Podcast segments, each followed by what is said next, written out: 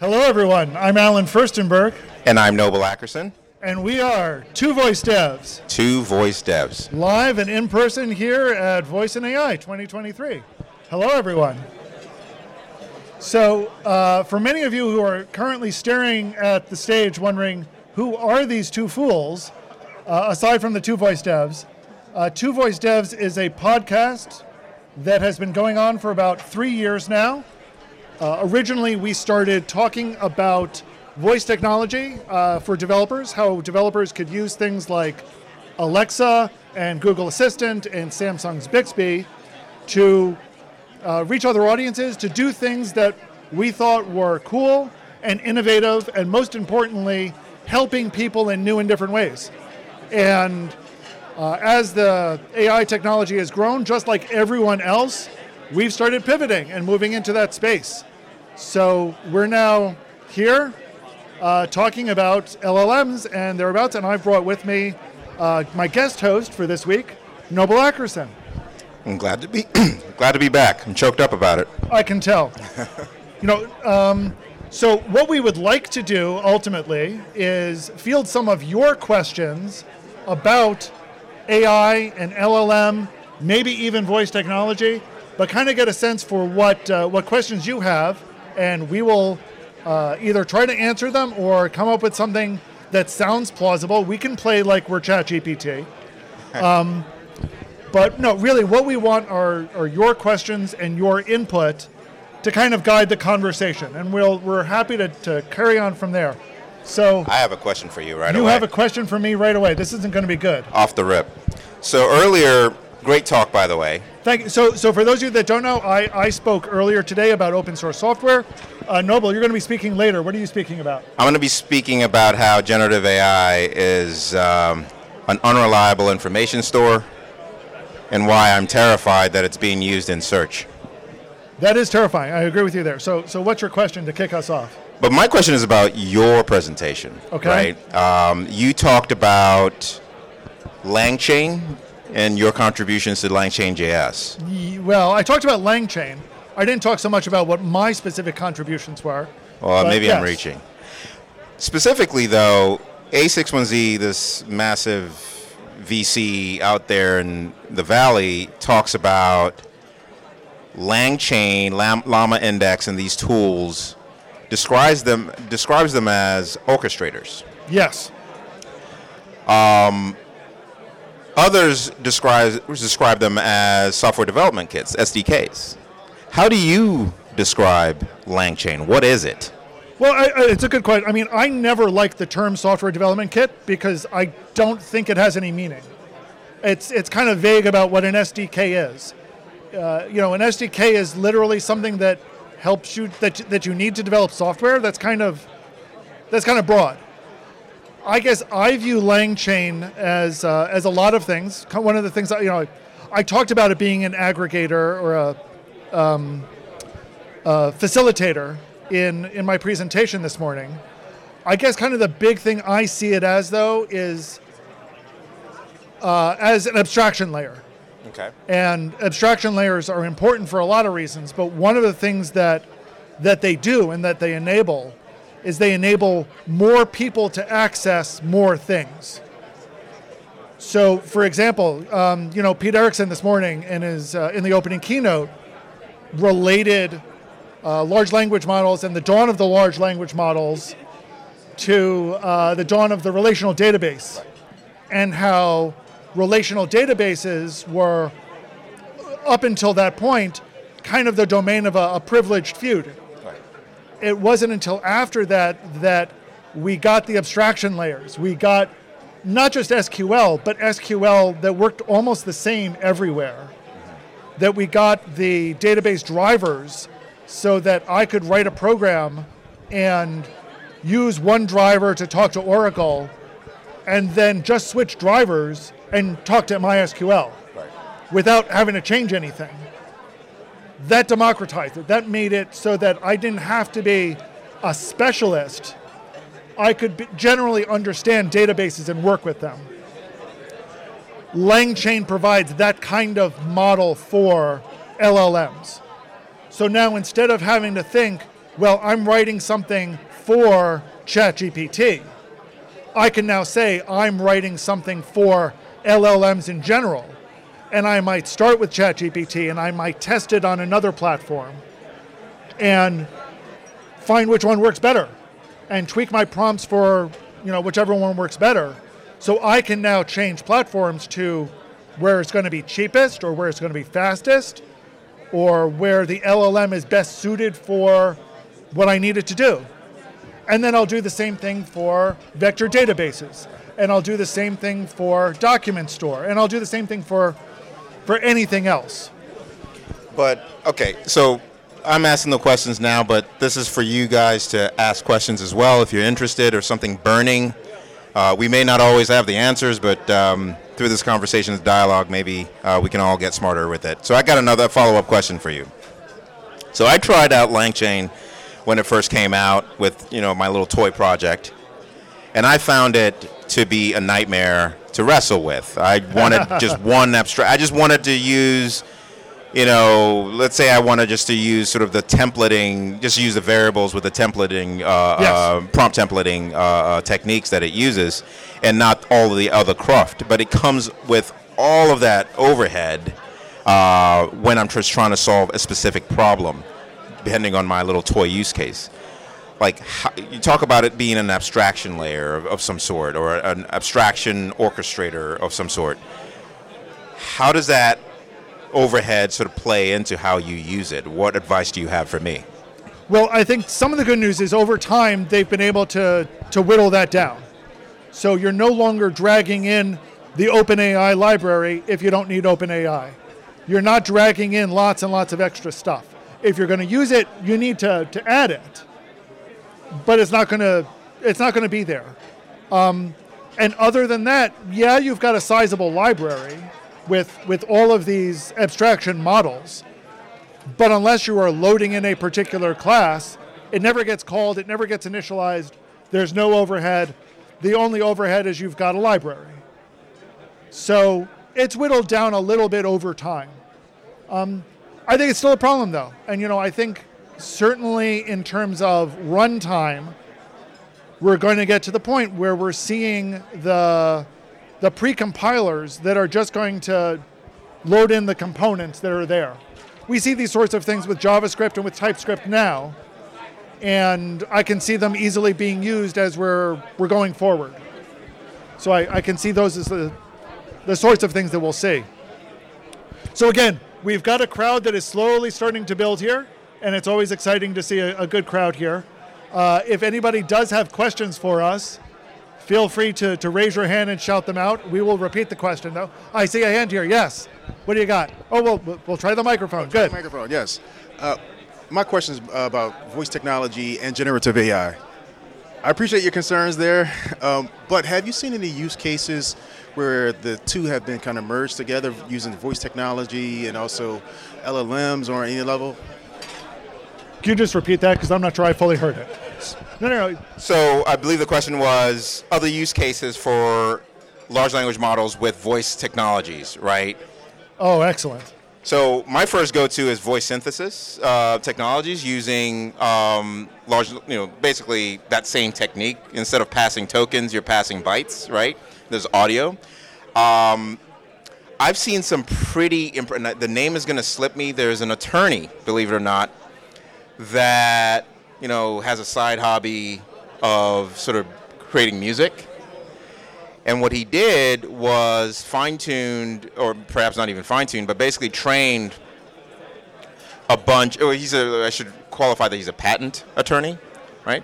Uh, and so basically recorded, you know, a bunch of sample songs and all that stuff that were public, uh, public domain, and then has his generative AI uh, solution, audio-based generative AI solution, create new music based on those the patterns uh, that that it has. Now I'm, I may need to dig into my phone to try to figure out what his name is and give him a plug, but that just blows my mind. What he's done now is that he's generated so many sounds and so many tracks that he's as a patent attorney he's actually made those all public domain. so now when because he wants to, and, and I think that's a noble, no pun intended, uh, but that's a noble thing to do, right? Because you have a scenario where at some point when these tools or techniques or, or approaches become so ambient in our lives, you're to have those money grabbers, those, uh, you know, law firms that just want to sort of sue everyone. You know, we already heard, uh, you know, there's some lawsuits coming in, you know, Drake's uh, AI and all that stuff. Those are all, in my on I'm not a lawyer, but that sounds like that's fair use uh, of something tr- sort of a transformative art in, in some cases, and that's a solved problem. Um, at least case, well, but, but case here's, law. But here's the, it's it's only barely a solved problem. Well, it's still highly contentious, and it sounds like he's kind of knocked the knees out. From right, right, and so that is my point is Yeah. that he's going to use that to sort of buttress. You know, making some of these uh, innovations open, at least voice innovations open for, for all. That's my thought there. I don't know what So I think it's a good question. I think where where kind of I see uh, these these LLMs being used when it comes to voice is uh, on on generation on output. Uh, there are caveats here for sure, but one of the things that we know how people respond to responses, what they hear, is they detect very quickly if you're repeating the same thing over and over, or if you're repeating something and just filling in a blank we're tuned to that. We pick it up, and our brain tends to start fading it out. It, it- you know, we'll, we'll filter it out so we don't hear it anymore. But when we introduce variation in the responses, we're better at picking up the entire response, including the part that we're interested in. So, for example, if I ask, you know, what's the temperature? If every day you're answering, the temperature is 73, the temperature is 54, I'm going to tune it out. But if instead I don't know exactly what the answer is going to be, it could be something like, you know, well, it looks like it's going to be 73 today. Or, hey, I got good news, it's going to be 73 today. You know, if I'm switching it up and varying it, then uh, the human brain will pick up on it better. And maybe it makes sense for us to use LLMs to create that variation and not just to create that variation, but also to know what other information we should be including at the same time. To, again, make it more interesting, have people listen to it, keep people engaged with it. Um, and I'm sure, you know, the, the biggest challenge, though, and I think this is the, the kind of flip side and the, the, the, the, the caveat to all of it, is that we also know that if, from the voice industry, responses need to be fast, really fast. The guidelines for, for Amazon Alexa and Google Assistant were basically saying you needed to reply within five seconds. And that's long. Five seconds is a long time. We can't wait that long for our LLMs to reply. And they're taking, lo- they're taking longer now. So we really need to get our LLMs to come up with that reply a lot faster. And I think that's the, the biggest challenge with using LLMs in voice these days. And there's some modalities that, like you know, within your car. I, uh, there's An- Antonio from Mapbox is here. He's working on generative AI for in-car experiences. Imagine asking for a command, and like you were saying, how long it was, and Yeah. having to wait how many seconds? I mean, five seconds is Five seconds. time. I mean, you'll never use that infotainment system again. You'll just go rip it out and get a new one, right? Um, a lot of what I'm going to be talking about later today uh, in my talk at 325, um, gener- gener- Gen AI, an unreliable data store, and what to do about it. That's a very long name for my talk. Join. What I'm actually going to be talking about is some of the trade-offs in trying to make these tools more reliable. And in adding that complexity comes some of the latency issues and the length of time. So it's like a squeeze toy, right? You optimize for one thing and constrain an optimization for one thing, and then you sacrifice another, like with any software decision that we make. And so by sacrificing the quality of the output and the factual correctness of the output that I may want in my audio experience, uh, generative AI experience, I may sacrifice the time that it takes to retrieve something from using a RAG pipeline or whatever from a database, whether it's local or especially if it is uh, cloud based. Yeah. Uh, there's there's a cost there. So Well, you know, I think the funny thing we, we talk about, and again, before before we continue, if you've got questions, raise your hand, come up over here. We'll we'll put you on mic to ask the question. But I think the the important thing to, to think about is, you know, we always say things like, you know, cloud is is the killer when it comes to latency. Right now, it isn't. Right. I mean, that's that's not where our speed performance is. You know, the the latency on the network is really really low. The latency in the LLM in the processing, that's ridiculously high. right. You know, so so at least right now, it's not going to be this way forever. I hope. Although, I think there are, there are built-in constraints with an LLM, but right now the network is not the problem. Right. So I think we had another question. Did you have a question? Well, one of the observations that I have is that if you, people are willing to tolerate lag, if what the answer is would take them longer to do than just simply asking the question and getting the answer back. That's a very fair Right. point. Yes. So if they if you ask it to do something complicated and it does it and it does it well, people are willing to be more forgiving as long as you let them know they're going to be about, about to wait. Well, think. and I, and I think that that's very true, um, but I, and I think it goes back to the modality of the communication. As humans, we are we are kind of um, we, we handle written lag fine, you know, and that's why ChatGPT was so successful. Is that you know it'll sit there for a few minutes and it looks like it's doing something, and it'll get back to you. The problem is when listening, your immediate reaction is is this thing on did, did it hear me or did it not hear me what's you know so we need to close that immediate feedback loop maybe the answer is immediately we need to say hang on a second to give that immediate feedback and then you know if it takes a little bit longer than a couple of seconds you know play the hold music or, or whatever but we you know and again we know from experience of call centers we can't just leave you hanging. You need to think that something's going on. It's a UX problem. Yeah. Do you remember? Um, actually, this goes to your question as well, like generative AI use cases in audio. Um, so I talked about audio synthesis. Do you guys remember um, Google I/O? Maybe four years ago, Uh oh.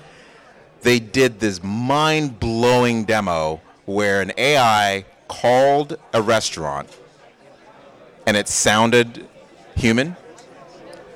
You remember that? I remember it well. I remember all the uh, the people complaining about it afterwards. do you oh, so pri- you know expectations and all that stuff those are all solvable ux problems. Announce who you are. I'm an ai and i'm calling on behalf of noble and da da da da. The point i was trying to make with that to go to your your the, the, the latency question or that that delay is that it's a ux problem. Do you do you remember how they solved the sort of i'm thinking problem Oh, sure. They introduced disfluences. like Well, like that. Exactly. So as the person was talking, it sounded more natural. Like it's like, you know, the the, the person on the other side of the line at the restaurant perhaps uh, would ask, you know, what time do you want to? Um, how many people do you want to seat uh, for for this appointment? And it go, it's retrieving. It goes, um, maybe four people. Right. Those that um the milliseconds that it took was processing time, Right. but it sounded very human. No, it did. You know, um, a person who's who's frequently at these these voice conferences. I don't believe is here this time. Uh, Brian Ramel often speaks about his his voice assistants would have diffluences disfluences when it was doing network access. So his his big thing was that his AIs are live and local, and everything is, is handling and processing locally. But when it does need to go to the network, if it takes a little bit longer, he introduces that disfluence to both let the, the listener know that it's still working and that it had to go off the local network. So it's it's those kinds of tricks that uh, I, I feel like, and this is something I've said a couple of times, is that there's a lot that the voice industry has to give to the LLM community as a whole. We've learned some really, really hard lessons over the past seven or so years with Google Assistant and Alexa. And uh, the LLM industry really needs to learn some of them. At the same time, we need to be taking stuff from the LLM industry, the, the rapid pace that's coming out, the stuff that you're building and discovering, we need to incorporate those faster into voice. That was a great question. And great questions so far. Are there are any other questions? So, so while we're waiting some more for some more folks to step up, you're speaking this afternoon on uh, 325. on uh, truth and LLMs. Factual accuracy, yes, truth, Okay, and um, reliability. All sort of themes around data trust, right? So so I know part of what kind of sparked your journey on that one was uh, suddenly discovering that you were dead. Oh, you yeah. want to you want to briefly tell folks about that? Yeah, so I'll talk about this later, but on sometime in February, you couldn't like look left without seeing OpenAI being mentioned, or hear OpenAI being mentioned, or hear to see somebody talking about ChatGPT. It was everywhere. So the first thing I do with any new technology, And and don't we all? if I can, is to ask it about myself because I'm egocentric. And so I said, Tell me what you know about Noble. And it wove this beautiful tale about how I was a successful entrepreneur. I um, sold you know, my company and started a nonprofit in West Africa, Ghana. And then I died four years ago. And so, you know, I went back to the OpenAI docs. I go, like, well, how do I make this thing convince it that I'm not dead? It's like you have to, co- the, the instruction was to coax through prompt engineering. I don't know what that meant at the time, it was February. And so the thing had just come out like a week before, at least I had access to it a week before. And so prompt engineered my way to try to convince it that I was alive. It was like talk, you know, yelling at a, uh, a, PA speaker. Right, and and I feel like, you know, it's not surprising. My experience with Truth uh, using ChatGPT, and again, this was around the same time frame, and people were saying grand things like, ChatGPT has has unveiled the future of education. Now anybody's just going to go to ChatGPT and ask questions and have a conversation and learn anything. So I asked it about sugar. And it gave me some information about sugar. It gave me the chemical formula. It gave me what it was composed of. And I did, you know, I kept asking more and more questions. And at some point, I realized it's giving me information that, that sure looks right, Right. but if I add up the numbers, they don't add up. You know, there, there's more carbon atoms than it says there should be. And when it breaks up, there's more hydrogen and oxygen. You know, there, there's Right. too little hydrogen and oxygen. What's going on? And no matter what coaxing I could give to it, you know, I said, so when you do this, where's the extra oxygen and hydrogen? There is no extra oxygen and hydrogen. If I do this, you know, is there any other reaction? Is there any side products? Is there anything? And it, it insisted there was not. And these are the sorts of questions that if I hadn't caught that little bit of information, I would not have known that it was spinning a, a fantastic tale. It sounded relevant. It sounded factual. It sounded totally factual. and if you are an attorney uh, from New York named DeLuca, you may be out of a job right now and disbarred. So in that story, for, for those that don't know, um, there was an attorney that submitted uh, briefs in a case with citations, uh, legal citations even. They were they were citing case law, and the judge reviewed it and said none of this None makes those sense. exist. And when the judge went to look up the case law, said these cases don't exist. Where did you get this from? And he said, Oh, it's just OpenAI. It's a ChatGPT told me, and it has to be true, right?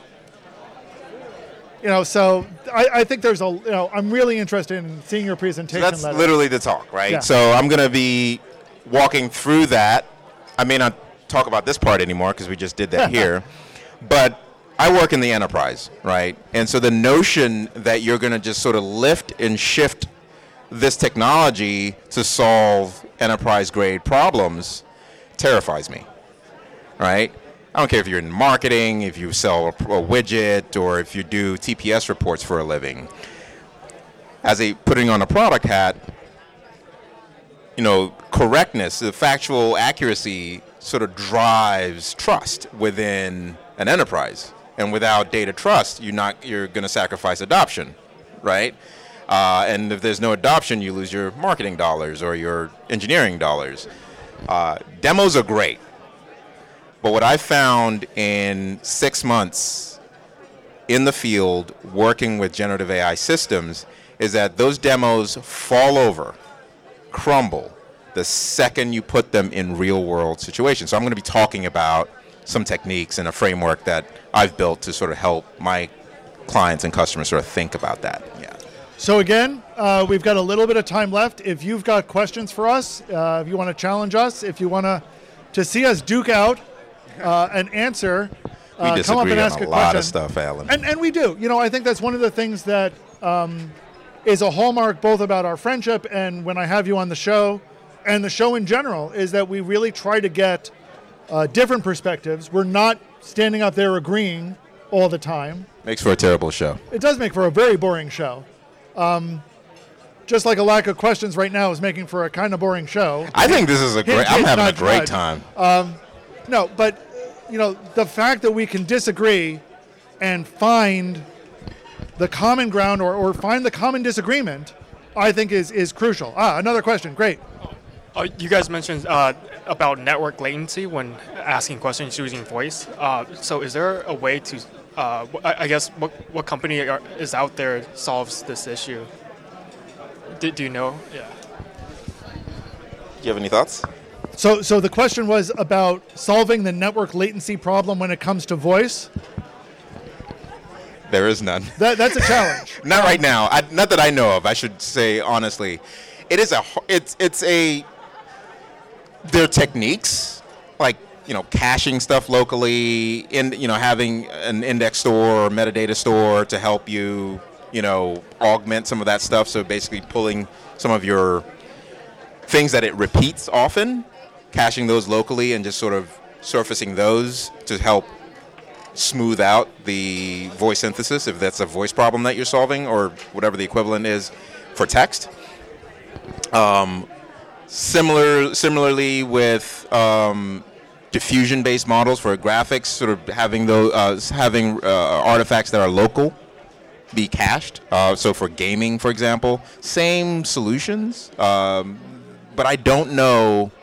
Maybe you're the entrepreneur that's going to be solving that. That's why you wanted to validate. But I don't know of one company that uses this. The good news is a lot of these platforms like GCP, AWS, Azure provide, if their documentation is good, provide you with ways to optimize for Right, and- latency. and and that's kind of where I was going is that I feel like um, at least right now the, the the the best way we have to solve many of these problems is to make sure that processing is as close to your user as you can.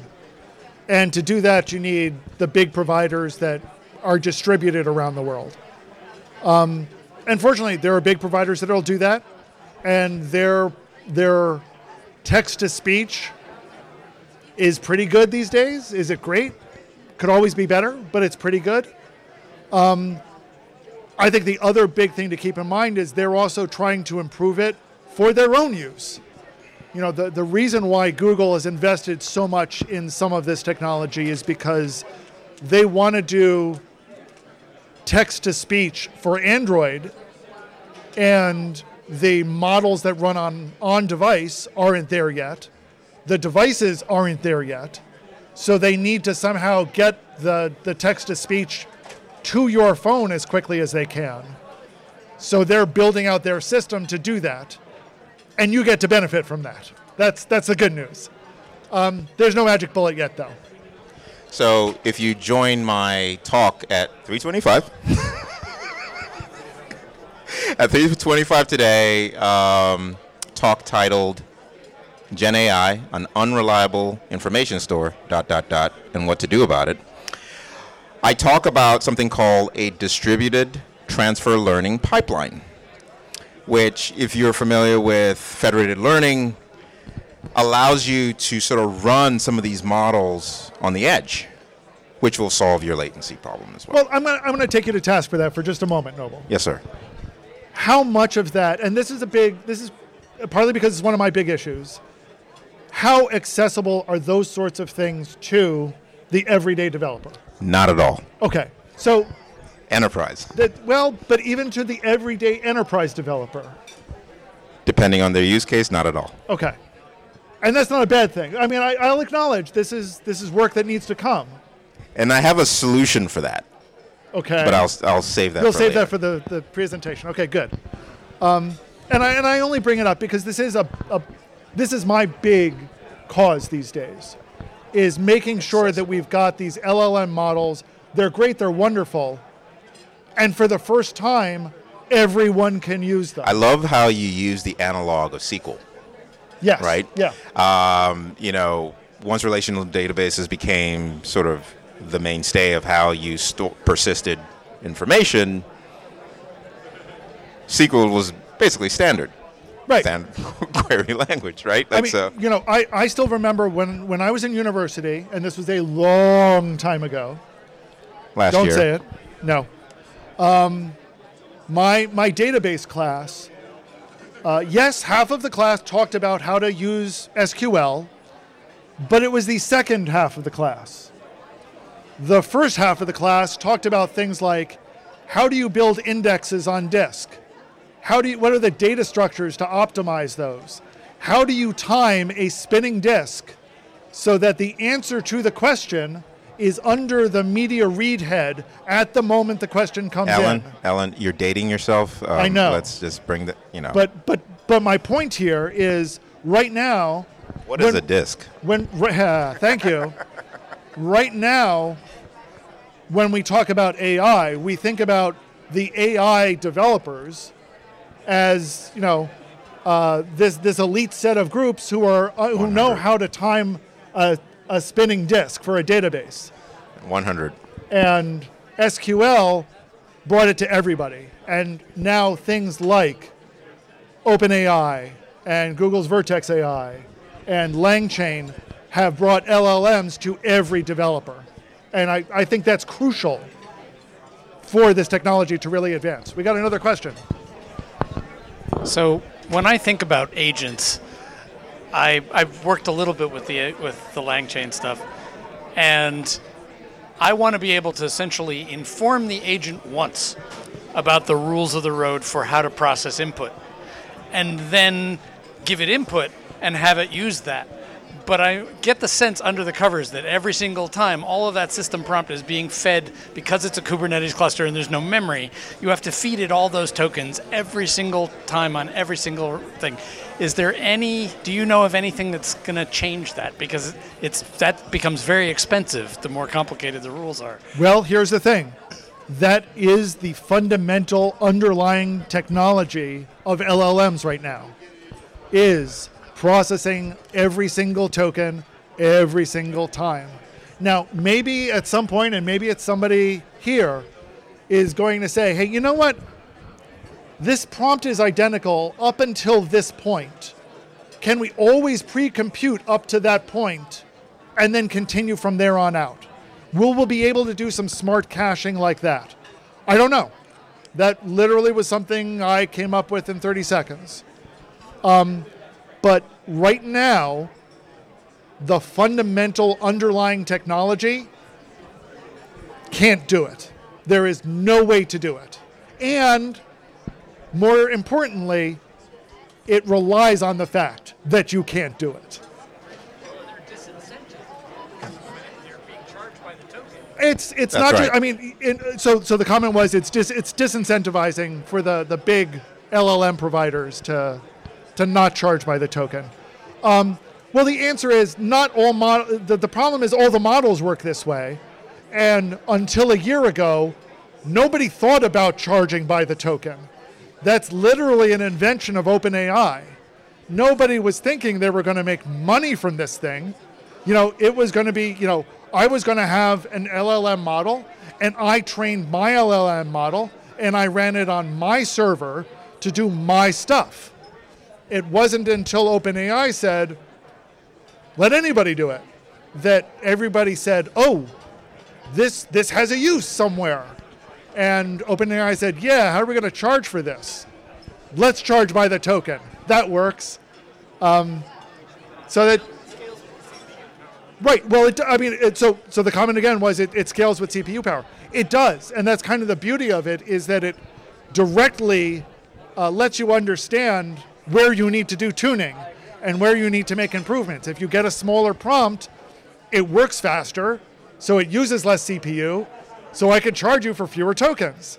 There's a direct correlation between number of tokens and my cost to run it in the same way when we get these large token large context models they take longer to run therefore we're going to charge more just to use them even for the same size input um, there's direct correlations and in some ways that's good uh, but it makes it tough to to stomach the bill at the end of the month i don't know how much time we have left uh, what are we at we're at 141. So we've got a, we've got a few minutes left. Uh, we have time for one more question if we have any. Great questions, by the way. These, these have been fantastic questions. Um, you know, one of the things that I like the most about coming to this conference in particular are all the different people that are out there that have these good questions that we'll meet with and talk with in the hall. Uh, both Noble and I are going to be around some more. I know we encourage conversations afterwards. And for those of you that are here, I hope you turn in tune yeah, I hope you tune into the pod. See, I have this trouble all the time. I do hope you tune into the podcast and uh, continue to have these conversations with us uh, every week. You can find us. Uh, we're both on LinkedIn. That's right. Um, you can find both of us sort of on the uh, system formerly known as Twitter. Uh, when this does get published, uh, there will be comments. We'll take your comments. But most of all, I hope we, uh, we hear from you. I hope you come and watch us another time at Two Voice Devs. Two voice devs. Thank you again, everyone. It's been great.